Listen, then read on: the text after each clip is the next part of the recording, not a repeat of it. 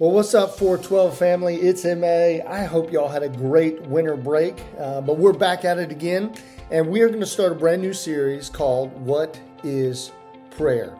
So in 1 Thessalonians chapter 5 verses 16 through 18, the apostle Paul is writing to the church at Thessalonica and he says this: Rejoice always, pray without ceasing, give thanks in all circumstances, for this is the will of God in Christ Jesus for you. So, as we talk about prayer, it's interesting that the Apostle Paul says this, this statement in, in verse 17. He says, Pray without ceasing. Now, that's an interesting comment. Like, how do we go about doing that? Well, I think we have to have a better understanding of what prayer is. Yes, there are times where we sit and we, we take a moment to bow our heads and, and take time to do nothing but express a prayer to the creator of the universe. But Paul is giving us a glimpse into what prayer really is, and it really is, is a mindset. It is a total encompassing mental state of focusing on God and God's will for our life.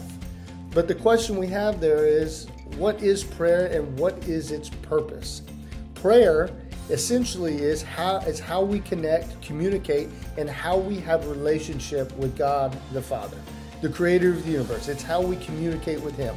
Now he gives gives us his word, his, his holy word that we can read and so we understand who he is and what his expectations are of us. But through prayer, we are coming back to the throne room of God and humbling ourselves and saying, Lord, you know, I I have this desire, or I have this need, or I have this want, or most importantly, Lord, what is your will in this situation? So we're going to break down what is prayer and, and how does prayer work. And really, there are four main ways that prayer, like the four aspects of what prayer does for us in our lives. The first aspect is prayer brings us into the presence of God. And I just mentioned that, but prayer is a time in which we approach the throne room of God and, and let our requests and our supplications and our thankfulness and our praise to Him be known. Hebrews chapter 4, verse 16, it says this it says, Let us with confidence draw near to the throne of grace that we may receive mercy and find grace to help in a time of need. So, literally, in our moment of prayer, it is a time in which we are being brought into the presence of God. We are we are focusing our mind and our spirit and our heart and our soul solely on coming in to the presence of God and sitting at his feet and, and spending time communicating, connecting, and having relationship with him. The second thing that prayer does for us in our lives is prayer directs our focus on God. So in prayer, our priority should always be focused on God. Now this this is a, a hard thing because I think a lot of times we come the only time we pray and come to God is when we need something. But in reality, prayer needs to be solely focused on God. We should always be thanking Him for His mercy and His grace and praising His name. That should be first and foremost. Now, in the next couple weeks, we are going to actually break down the Lord's Prayer, where Jesus tells us this is how we should pray. And if you if you realize at the very beginning, He says, you know, God our Father, hallowed be your name. And so He is He's telling God like. You are first and foremost. I, I am directing my focus on you and you alone, and I'm giving you praise and thanks for who you are and what you've done in my life. But as you walk through the book of Psalms, you see over and over and over how it begins with the, the psalmist focusing on God. Psalms 3, verse 3 says this But you, O Lord, are a shield about me, and my glory, and the lifter of my head. Psalm 75, 1 says, We give thanks to you, O God. We give thanks, for your name is near, and we recount your wondrous deeds. So, anytime we come to the throne room of God in prayer, our focus needs to be on God and who He is and the blessings and mercies and grace that He has bestowed on us, not because we deserve it, but because He loved us so much that even while we were still sinners, He died for us and He gave us a way to have eternal life again, even though we didn't deserve it. So we need to be focused on God in our prayers. The third thing prayer does for us in our lives is prayer helps us recognize our place and our purpose. Now, I think this is very important. Because again, I think in our modern world today, a modern society, we think prayer is just coming to God and asking requests or giving Him tasks to complete. But what we have to understand is, as human beings, we are created beings that were created solely to bring glory and honor to God. See, that is our purpose. That is why we were created, was to bring glory and honor to God. So in prayer, what we are doing is we are humbling ourselves to the authority of God and understanding that God is sovereignly in charge and his ways are perfect. Now we see this played out in Isaiah 43, verse 7, where the, the prophet Isaiah says that the Lord said to him, Everyone who is called by my name, whom I created for my glory, who I formed and made. So at the end of the day, yes, we can approach God with our wants and our needs, but our focus needs to be on, and we, we need to recognize our place and our purpose. And our place and our purposes is that we were created beings, and our and our purpose is to give Him glory at all times. We also see that we need to humble ourselves and we need to recognize our place and our purpose. And we see that with, with the Apostle Paul in Acts chapter 20, verse 36. It says, When Paul had finished speaking, he knelt down with all of them and he prayed. Now, if you notice, anytime we pray, what is the common thing we do? Close your eyes and bow your head. Well, bowing your head is a sign of reverence. It is a sign of, Lord, I am bowing to you. And so we see that the Apostle Paul even took it further and he knelt down. Most Sunday mornings here at Liberty, we do a, a time of prayer at the altar before we do anything. And I think that's very important. I think Pastor David is absolutely leading us well in this because, again, uh, God did not say that his house should be a house of preaching or a house of worship, but it should be a house of prayer. And so, what do we do? We come to the altar and we all kneel down. We bow ourselves. We, we are recognizing our place and our purpose, and we are humbling ourselves to God. See, oftentimes when we pray, we pray what, what we do, especially in our modern world today, is we pray in times of desperation.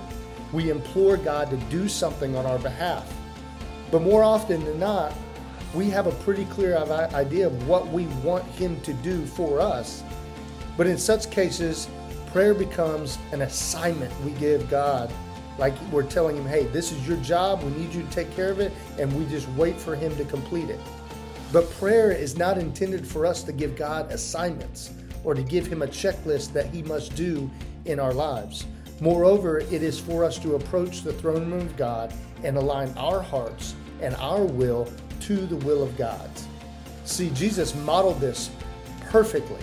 And that brings us into our fourth point, which is this prayer aligns our heart with God's heart. See, Jesus again modeled this perfectly in the garden, and you see this account in Luke 22, verse 42, right before he's being going to be arrested to go to the cross. Jesus comes and lay and, and kneels down and prays before God, and he says, Father, if you are willing to remove this cup from me, nevertheless, not my will, but your will be done. So what we have to understand is is Jesus is coming to the Father praying. He is he is lowering himself. He's humbling himself to God and he's saying to God, "Lord, I, I if there's any other way than me having to go to the cross to rescue humanity, let's do that." But at the end of the day, he says, "Nevertheless, not my will, but yours be done. So Jesus is modeling this of our prayers align our hearts with God. It is God's ways are perfect, our ways are not. And so the whole point of prayer is for us to come to God and say, Lord, whatever your will be done, I'm good with. Again, if you go back to the Lord's Prayer where Jesus is teaching us to pray, it ends with not our will, but your will be done. We also see this in Matthew chapter 6, verses 9 through 10.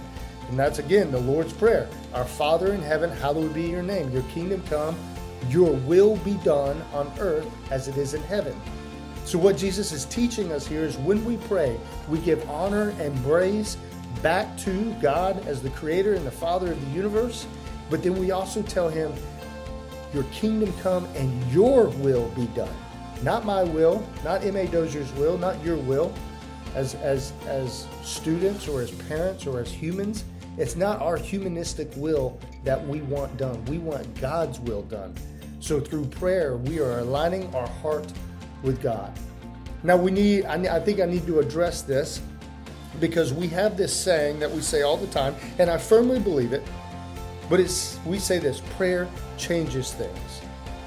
Prayer is powerful. Prayer changes things. We you know, we can, you know, we can change things through our prayers. Now here's the truth of the matter. While I do believe prayer changes things, I know this to be a fact. Prayer never changes God, nor does prayer change God's mind. See, in Hebrews chapter 13, 8, it says that Jesus Christ is the same yesterday, today, and forever.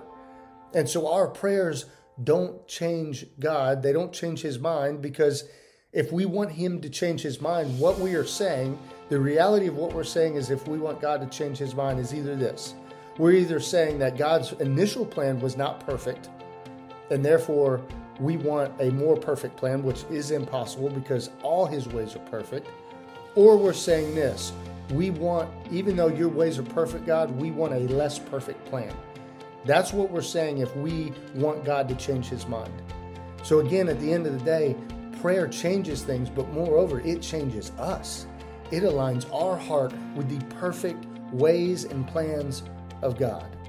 See, Micah 3 6 says this For I, the Lord, do not change. Therefore, O children of Jacob, are not consumed.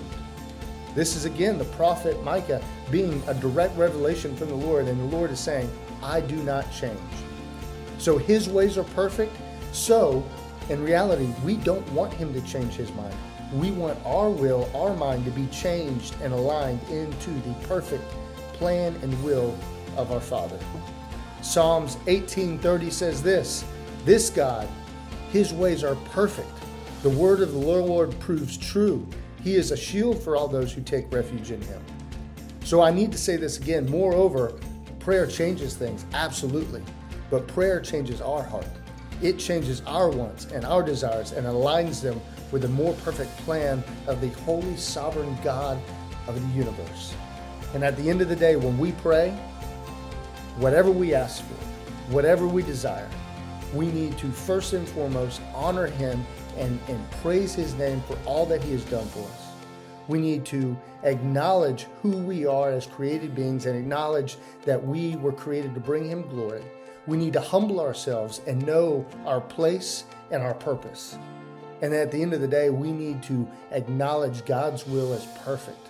And our prayer needs to align our hearts with Him. And we need to end our prayer with, Lord, not my will, but your will be done. And we need to honestly and sincerely mean that. So, as we go forward this week and as we talk about prayer, I know this may be a little bit radical for some of you guys when it comes to prayer, not hearing about prayer and what prayer actually is. Uh, but I hope that this brings up great discussions around the dinner table with your students' parents. Um, and I pray that this is a way in which we can pray and pray biblically and understand what prayer really is. Not just giving God an assignment, not just giving God things, a checklist in which He needs to complete in order to make our life better, but prayer literally is us coming to the throne room of God, giving praise and honor to Him, letting Him know who we are as created beings. We are to give Him glory, and we want to align our will and our plans with His perfect plans and will for the world. Y'all have a great week. I can't wait to dive into this anymore. Uh, y'all stay humble, stay focused, and keep pressing forward. We'll see you next week.